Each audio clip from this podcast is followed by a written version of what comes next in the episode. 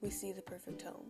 The house with a white picket fence, a father working a 9 to 5, a stay at home mother along with her two kids. But the reality is, many of us will enter parenthood unexpectedly, financially unstable, or unable to enter at all. When we're placed in these stressful situations, we have no choice but to adapt. Teen mothers have no choice but to mature at a young age and care for her child, with or without the aid of a significant other or a parent. In CBC's Now or Never, an individual shares his experience of being an 18 year old father, taking multiple risks for stability in the long run. He had no money, needed to provide for his daughter while studying abroad, and had to do well in school in order to succeed. No one wants to be placed under these circumstances, but when we must, we are conditioned to operate under immense stress.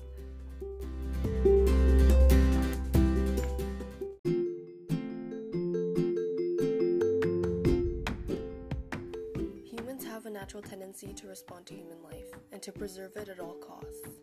Parenting is spontaneous, unexpected from one chapter to the next, but we adapt ways faster than we expect in order to become a provider.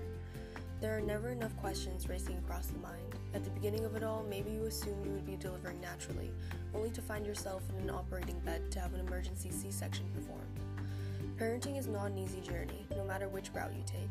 Every parent deals with their own struggles when raising their little one.